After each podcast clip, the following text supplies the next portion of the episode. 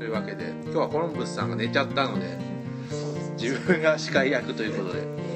えコロンブスさん本当にお酒飲んだらすぐ寝る寝ますよねちなみにまだ0時半ぐらいですそうですねまだまだ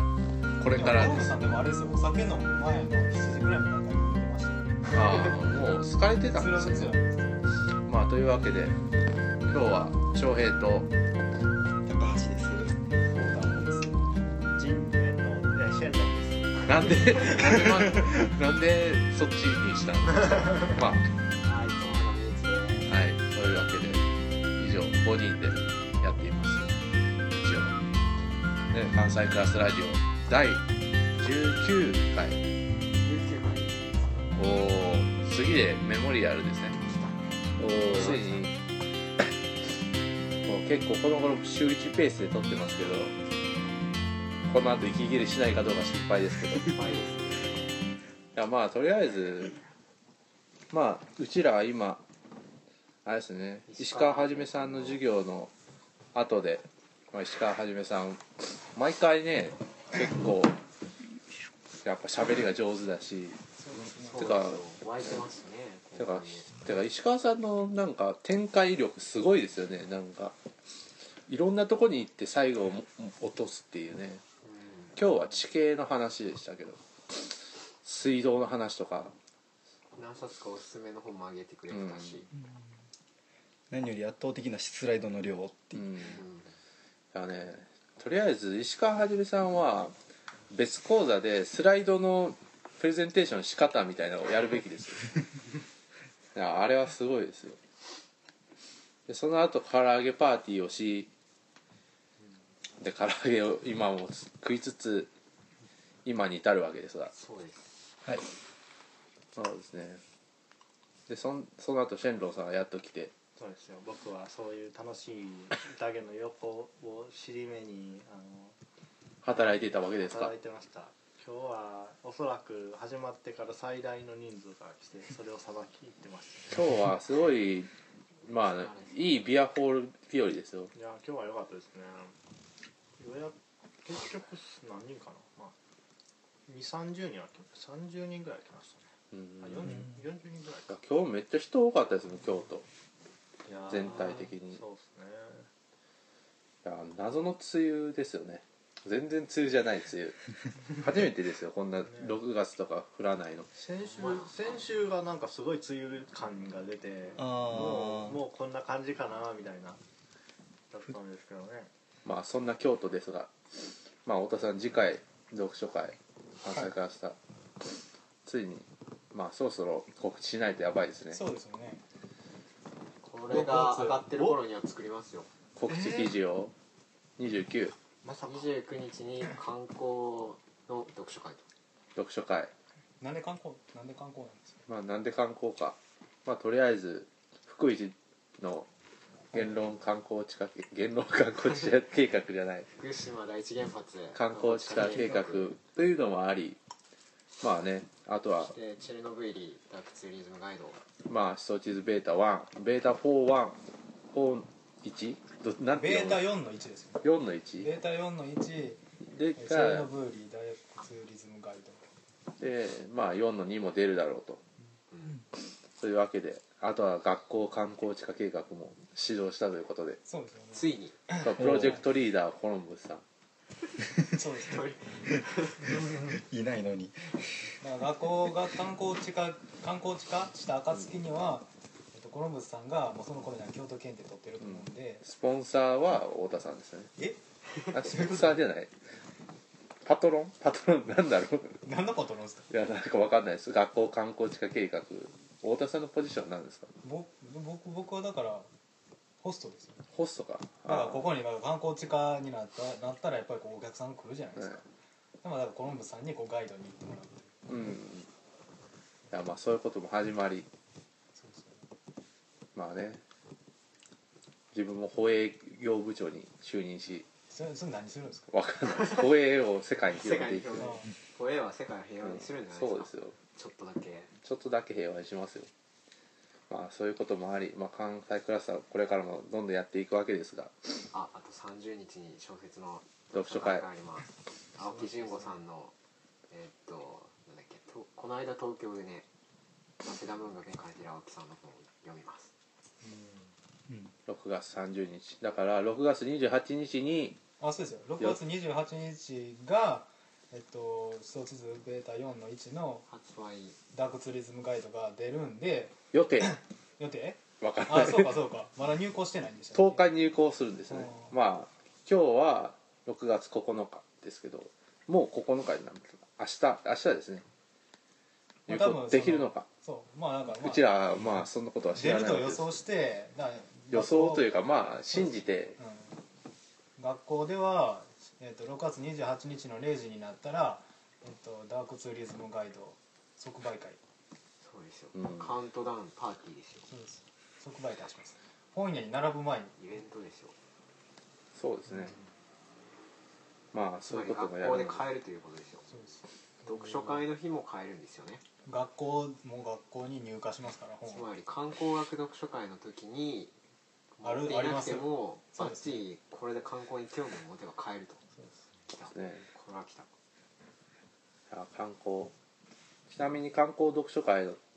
課題図書の中には言論へとせたらも含まれてますからねそうですねだから「言論へとせたら」にその井出さん井出明さんがまあ連載してて、まあ、ダークツーリズムは何かみたいな、まあ、そういうそういうのがこうまとまった論文みたいなのが入っ てるし、まあ、結構ねいいんですよねあれまあ東さんの文章もありますしね、うん早水さんもツ書ーいリズてムるしツーリズツムーのリズ歴ム史みた縛いりなでうんなんか言ってましたよね、まあ早めさんはツーリズムと文化みたいな感じですよねイメージ的にはまあそういう感じでまあもう一つは、まあ、その井出明さんの、ま「観光とまちづくり」っていう本とあとは岡本健さんの N 字創作観光あれもあ読みましたけどす思ってたよりす面白かったです自分はすごく良かったですあれうん別に自分もそんなディスってたりはしないですけいやどなんかでなんも東さんの話とかこうなんか理論に借りてる人は、まあ、この界隈の人にはうんおなじみというか、うえんっと斉藤純一さんとか、えっと大沢雅治あとは東さんと N 字創作なのであれか浜野さん宇野さんも入ってますよ宇野さん大好きなんですよ、うんあの岡本さん宇野さん多分大好きですなんか3割ぐらいはそっちの説明で終わってたのがもったいないなとは思ったんですけどまあでもあれは説明しないと逆にわけわかんないことになるからまあ難しいなと思いましたねうん結構ねどっちもなんかせあいマーク合わせてましたよねうどんっちの説明もうまいこと配分しててまあでもその観光系のほなんか本にしろ論文にしろなんかその必要としてる観光地の人が読めない形の本が多かったのでうんまあその中でああいうふうにすごい分かりやすいこうなんかパンフレット的に読める本としてしかもすごい手に入りやすい価格で1000円ぐらいでしたよねなんかで売ってるっていうのはかなり意義深い気がしますねうんなんかこうケーススタディにしても多分観光地の人こそ読みたいはずなのに、ああいう形式ではすごい多分読みにくいうん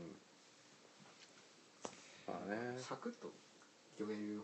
感じでしたよね、うんあんまり知識がなくても、 150ページぐらい150ページもないかななんか写真とかも結構ありましたしね、ああ観光しかし何冊か観光の本を読みましたけどだからこの観光読書会のための勉強として、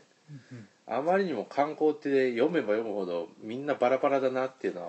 だんだんと分かってきましたねやっぱりなんかでも入入門とか外説してる本をなんかこう3345ってなんかこういくつか読むと、なんかこう割と位置づけられるような気がしますけうどんね、まあ、その辺は多分自分が観光の歴史を外説するのでそうですそういねう感じそういうで位置づけてもらえればなと観光の歴史まあでも観光ね本当この京都なんか観光ではとても有名な世界的に有名な街ですけどねうんそうですよね今日京都の清水寺があったりとかそうですねお寺もそうです日本文化といったらまず京都ってそうですね世界的には紹介されるのでで、アキラさんが来はった時も割とそういう話にもなりました、京都だけは観光地の中でも客を選べる立場にある観光地だみたいな日本の中でも、それはなんかこう呼ぶことに必死になるけど京都都はそういう次元で勝負してないそうですしかもそれ以前に京都はなんか法人税でかなり儲けてるからああ別に観光で特別儲ける必要はないんだという話とかもあったりとしかし学校えうん今回の、うんなんか今回のその観光読書会で、まあなんか今本上がったじゃないですかうんなんかいいホテルとかそんなんそんなん紹介とかしないんですかあどこに泊まったりとかそういう観光じゃないんですかあああうんそれも含めて観光読書会だとえないんですかえ今回はなんかそういう観光の定義みたいなとかうなんかんそっち方面なんですか、ああだからそういうだから地球の歩き方的そうそなうそうそうですね、うんまあそれもやりたいですけどねまあなんかそれはあれあのコロンブさんが多少詳しそうですよねうんまあそうですねどこ行って何の飯を食えとかうんいやだから京都っていやなんかその俵屋とか、まあ、なんかうんそういうなんか和和風和系のなんかその旅館みたいなのはまあ充実してるのかもしれないですけどなんか、ね、ホテルとかっていいんですか京都のホテルって、うまあん別に普通じゃないですかね、なんかなんかいいホテルとかあんのかなみたいなグランビアとかですかハイアットとかまあ普通ですよねまあホテルとしていいだけであって別に京都だからいいっていうことではないんじゃないですかなん自か分新都ホテルとか横にイオンモールあっていいと思いますよ そうですね確かにね だからあ横のにイオン回はあのモー回は充実してルますすねげえなんかあそこ横にあってめっちゃいいなと思って八丈口側ですよね、けど京都で泊まると言ったら結構観光者向けに町屋を開いて町屋に泊まるとかそういうのがあったりしません、まあね、まあありますけどあれいいですまああれはいいのが自分よくわかんないですけどなんかねなんか1回ぐらい泊まってみたいな感はありますけど2回目はいいって思い思い思うんじゃないかなみたいな人生上の経験としてみたいななんか聞いたことあるのはなんかその町屋とかって要はほんまに点在してるじゃないですかううんんだから飲み屋街とかもないわけですよでその、まあ、町屋やからバーもついてないしだから例えば外国の人が来た場合に飲むとこがないみたいうんな町まで行くのにも遠いしうんだからなんかその町屋って意外に外国人に受けそうででもなんかこう泊まるだけじゃなくてそれプラス遊びってなった時になんかあんまり良くないというか、う不便というかじゃあホテル泊まるわみたいなグランビア行こうみたいな、まあね町屋自体ねうまいことだからトイレとかすごい整備されてたらいいんですけどねうんまあ難しいですよねまあまあ雰囲気を取るかってことですよね結局そういえば結構京都で観光する人でなんかお寺に泊まるっていうのを聞くんですよね、なんか知恩院とかが宿坊をやってるんであーその宿坊に泊まってで座禅組んでっていう風なプランがあるっていう話も聞いたことありますけどまあそういうのが好きな人はいけるんじゃない最近割と寺の方も座禅体験とかってありますよね、うん30分から1時間とかで、結構ご飯にこだわったりとかあとこの前石川さんのそういえばあれスライこの前の1ヶ月前の5月の石川さんの授業で面白かったのは関西の近郊の人は京都って調べて Google 検索をするときに京都京都えー京都なんだっけな京都観光かななんか観光って打つんですよでか東京の人とかもっと外の人は京都旅行って打つんですようんうんだから観光と旅行っていうのはちょっと違う概念なんですよねで旅行だと 2, 2泊3日ぐらいのイメージ1泊2日とかでも観光はだから行って日帰りとかあーでも日帰り旅行はだから観光どっちかっていうと観光なんですね多分イメージ的にもででうんで観光っていうのはだから5時ぐらいまでに帰ってきてるイメージないですか朝行ってこうわかんないですけどまあ観光地などなんかこう日帰りとかっていうの自分はなんかこう見てる最中のその具体的な体験の方なのかなあみたいな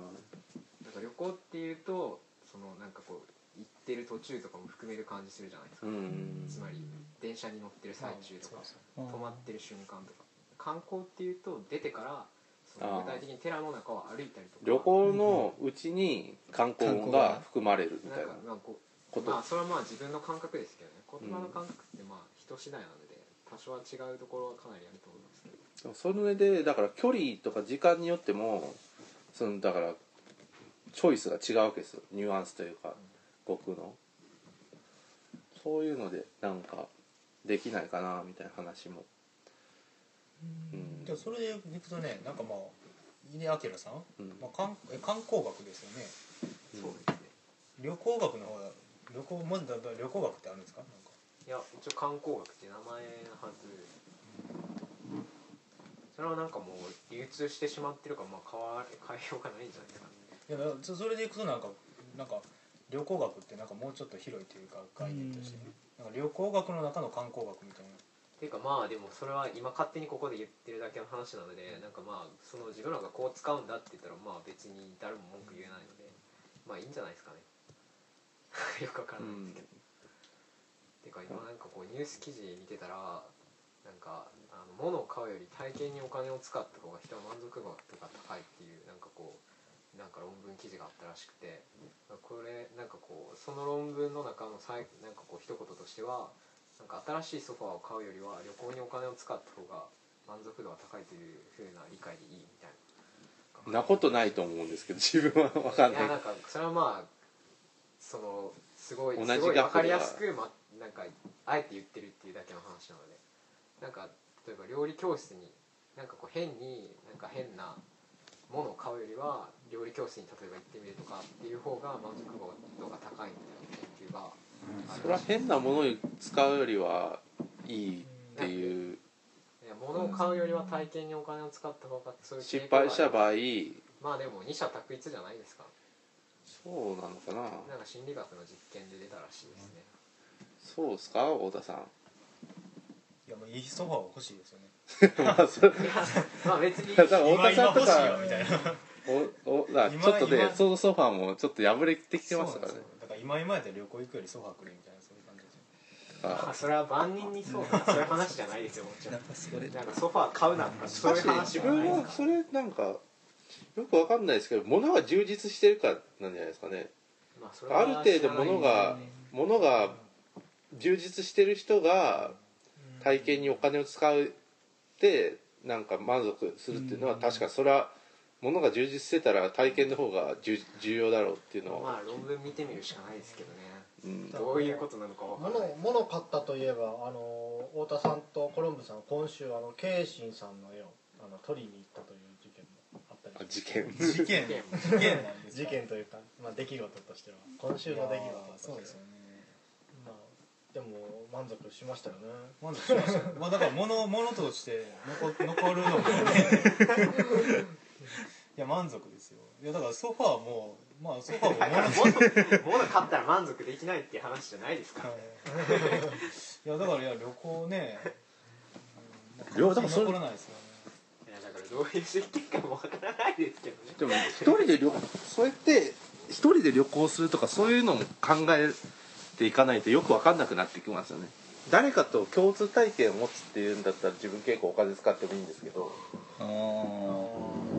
一人で旅行するのにお金使えないですよ自分まあ一人旅が好きな人もいますけどねそりゃ自分の知り合い一人旅好きな人が多いですねうん海外とか行くのみんな一人旅ですいや嫌いではないけどなんかそこまでお金使うのもどうかなと思い一ます人で一人で東京に行ったりすると食費とかをすんごい抑えてしまいがちになってなんか結局東京まで行ったのに行くのがあの富士そばとかそういう感じになってしまうああ自分も今日せっかく大阪まで行ったのに讃岐うどんでしたよそんなもんですよね自分もそんな気ですねいやなんか無鉄砲とか行こうかなとか思いましたけ ど京都の帰りにいやそこまで腹が持たんわって思って結局讃岐うどんですまあというわけで今週のニュースにだんだんと移行してるわけですがまあ今週ね今週というかついさっきですけど指原がえその話もう速報すぎじゃないですかいや1位もでうすそよの話言っていいですか1位ですねいやまあだって今週のニュースといえばはい、指今の原ニュースですよ今日のニュースですよ、ね、いやだから僕今ちょっとだからそのねあの票数を見てたわけですよ、うんまあどれぐらいの差があるんだって大島優子とサッシーのどれぐらい票数の差が2万票ぐらいあるわけですよへええー最総総得票は総得票どうなんですか総得票というかだから1位の得票数は15万かなうーんでも、ろな6位ぐらいで9万とか言ってませんでしたえっとねそうなんですよね結構意外と自分差はないなと思ったんですけど今いや僕でも結構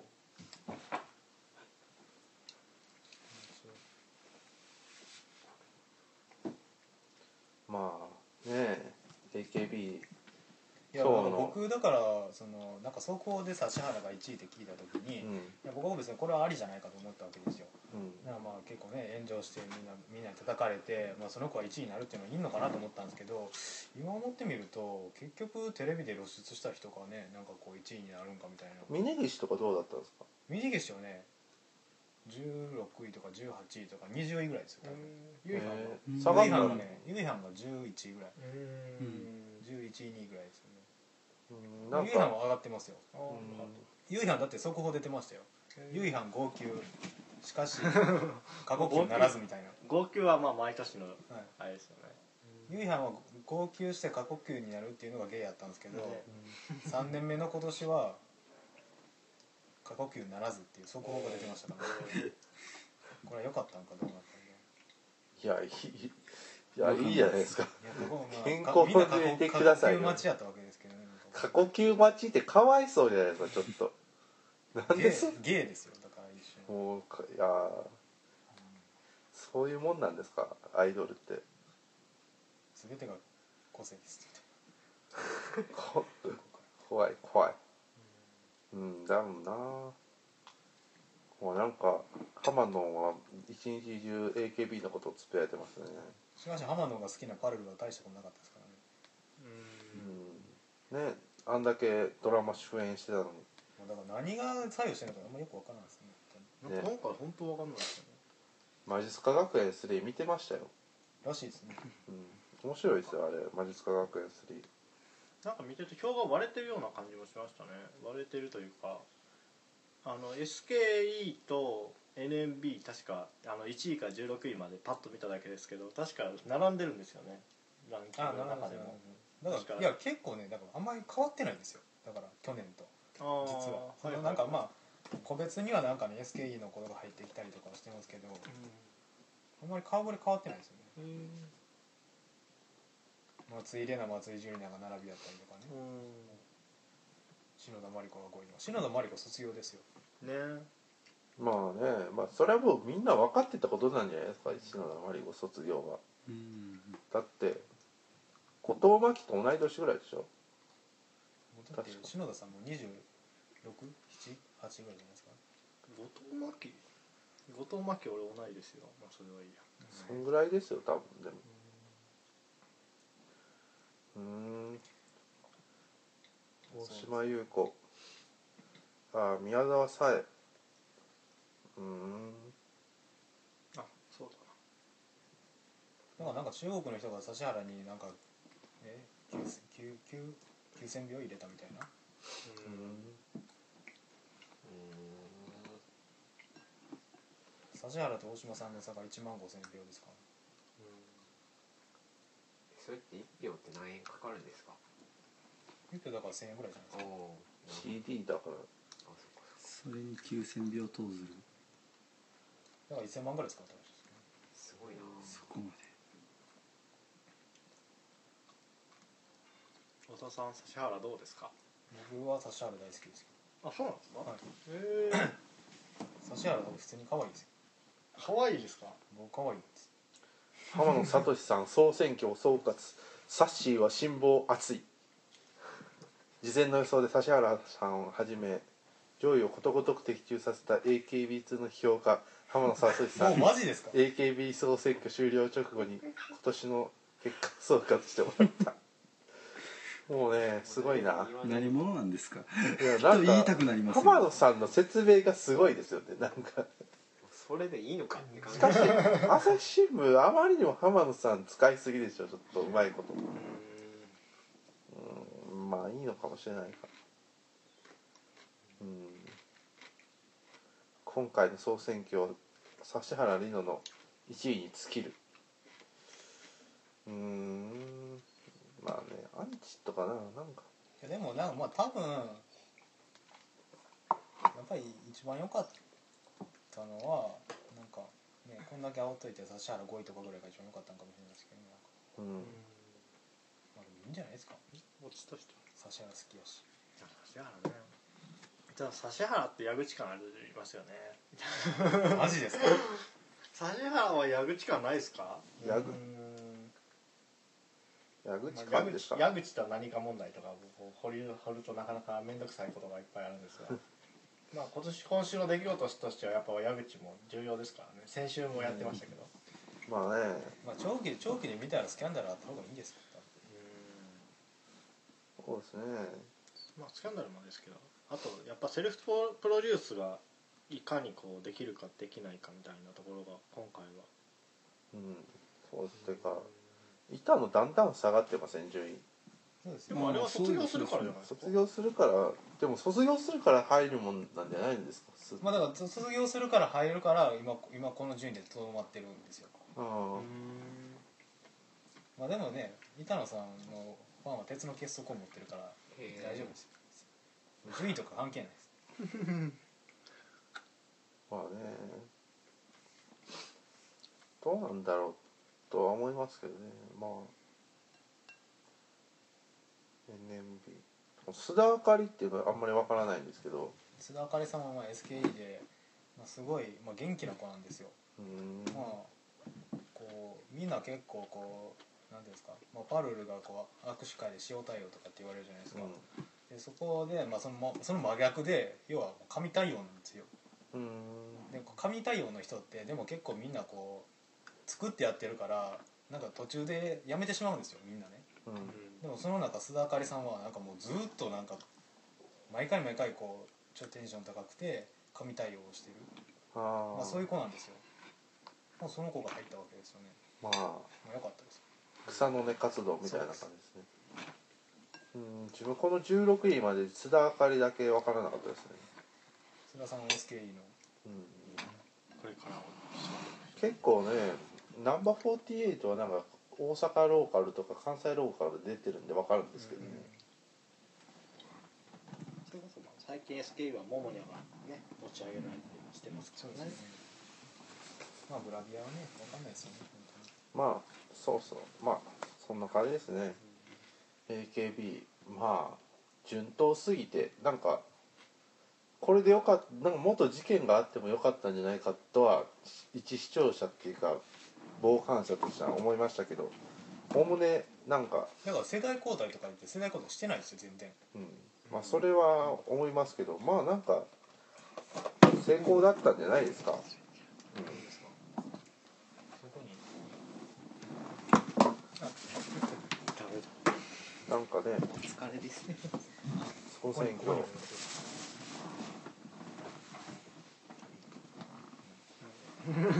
これもったいないですよ総選挙のあれですねそうですねまあでも峯岸とか普通にバラエティーこれからも出るでしょこれと関係なくまあそうですねそうよくわかんないですけどねうんもうなんか AKBC のこの順位システム自体が機能しているのかとか思うようになってきましたけどだから前田敦子の時とかはやっぱ1位でこうなんかちゃんとその順位ごとに割り振られて仕事があのなってたけどこの順位って全然仕事に反映しているのかよくわかんない、本当に一曲のあれですよね一曲のセンターを争うだけみたいな、うん、まあ、だから板野さんとか別にこんな順位に関係なく別にファッション誌には出るし、まあ、それはそれでいいことにななのかもしれないですけどね AKB というのはただのインフラだっていう話でまあなんかそういう感じで自分は思いましたけどまあ自分が気になったニュースちょっと先に言ってもいいですかどうぞあれあれですね先のいやあれですよ肛門の形をしたチョコエディエディディブエディブルアヌス英国で発売中これ肛門の形をしたチョコですよケツの形ではなくどうどうすんの聞かれるいやよく作ったなって思いますよ英国英国エディブルアヌスは肛門の形をしたチョコエディブルアヌス食べられる肛門を発売しているもうエリブラアニスアニスっていうのがだからこうこうそのまんまじゃ肛ない門の形で肛門どこを切ったんですかよう見てくださいこれほらほら英語そのまんますぎなるるほでしょどあでもこれ別にこれあ肛門って言われなかったらただのチョコですよ普通にただのチョコですよね違うのあでもこれやっぱこれ言うのすうまいなと思いますこれただの別にただのチョコでちょっと高級なチョコじゃないですかこれだってパッケージが3 36ドルですよ3個入りボックスがめっちゃ高い36超高級じゃないですなかんでこんなんいやまあなんかそういうのこういうのよく作ったなと思って今週怖えってなったニュースですけどあとこれですね側溝に人潜み空気穴から通行人の下着を覗くあーそう神戸の会社員の男は逮捕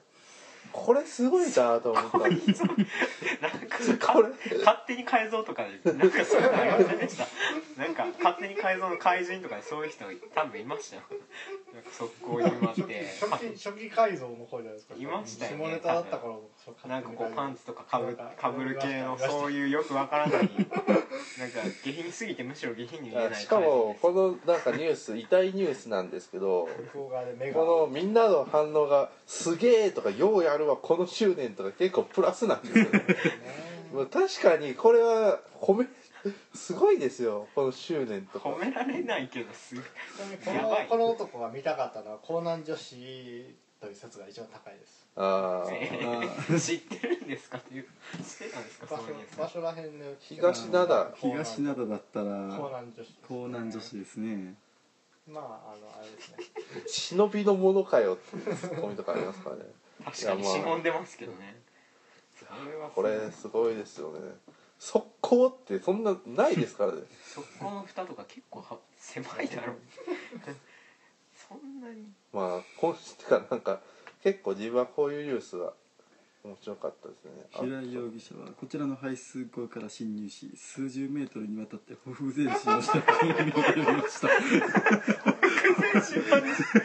やばいなんかメタルギアソリッド感っていうかなんかその感じとかもマジで勝手に改造っぽいしねえねえ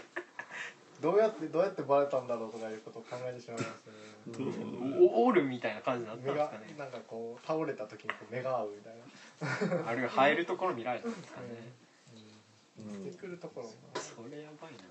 なあともう一つ次のニュース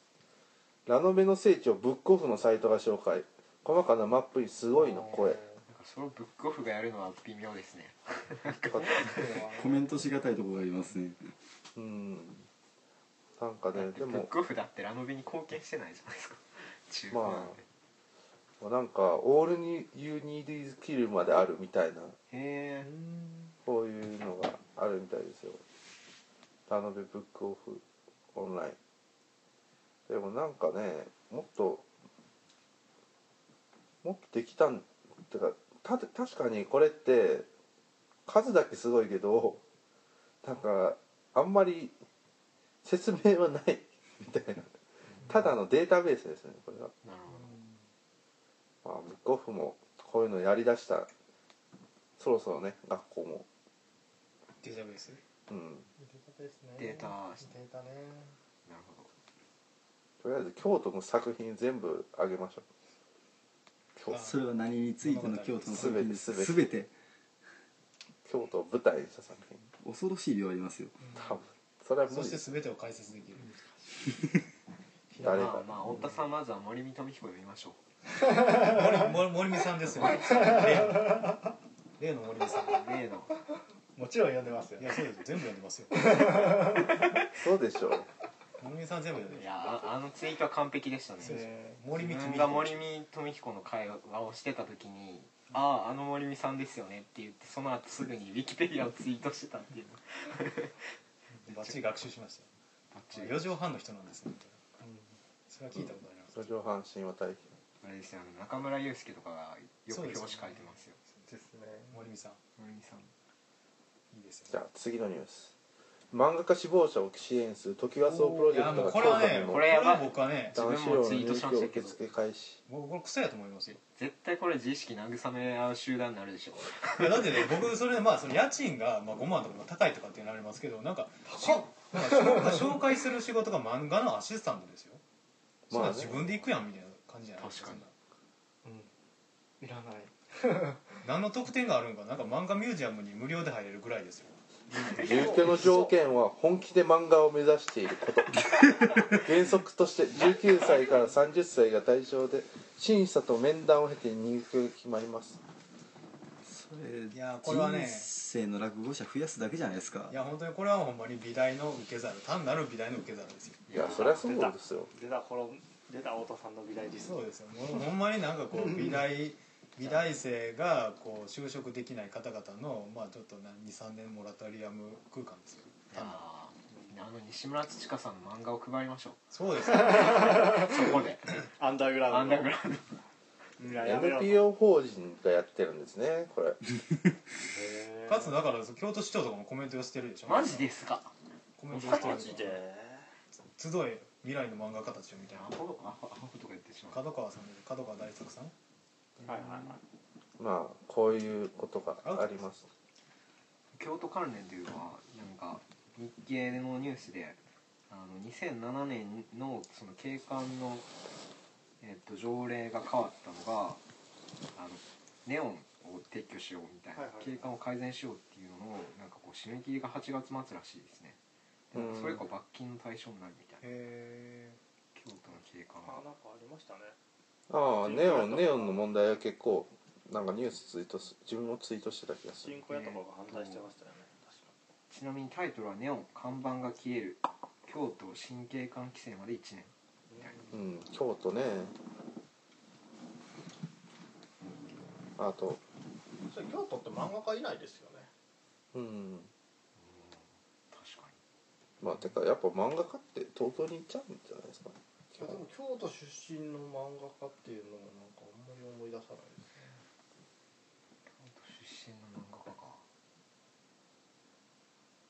まあわかんないですけどパッとまんま自分漫画の出身地とかわかんないですけど全新然潟とか有名ですようんまああとなんでなんかありますニューーニューススニュースうんま株価ですかあああ株のあうちの会社の人みんな株結構や株やってる人多いみたいなんですけどやっぱ株やるにはやっぱ株って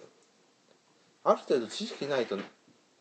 あんまりややらない方がいいんじゃないかなと思うんですけどどうですかねいやどうなんですか株とだから投資と投機とちちょっと違うじゃないですか、はいてかなんか、資産運用の一形態としてはうん、ありますけどね手堅いところを買っておいて貯金の代わりにそこの株を持っておくとかそういうやり方はあるとは聞自きます分株もしやるんだったら応援したい企業とかを買うとかありだと思うんですけどだから普通に一般の人でなんかあんまり知識がない場合なんか絶対なんかこれあ上がるからとか言って適当なあれとかで買わない方がいいと思うんですけど僕だから一時的にパナソニックと一緒になる前の山陽があったじゃないですか山陽ってそのまあ56年前とかですけど山陽って、まあ、エネルギーあったしかつなんか太陽電池とかリチウムイオン電池とかでこうこれから打ちますよみたいなのでその最低、まあ、買える最低のやつも買ったんですけど結局なくなったじゃないで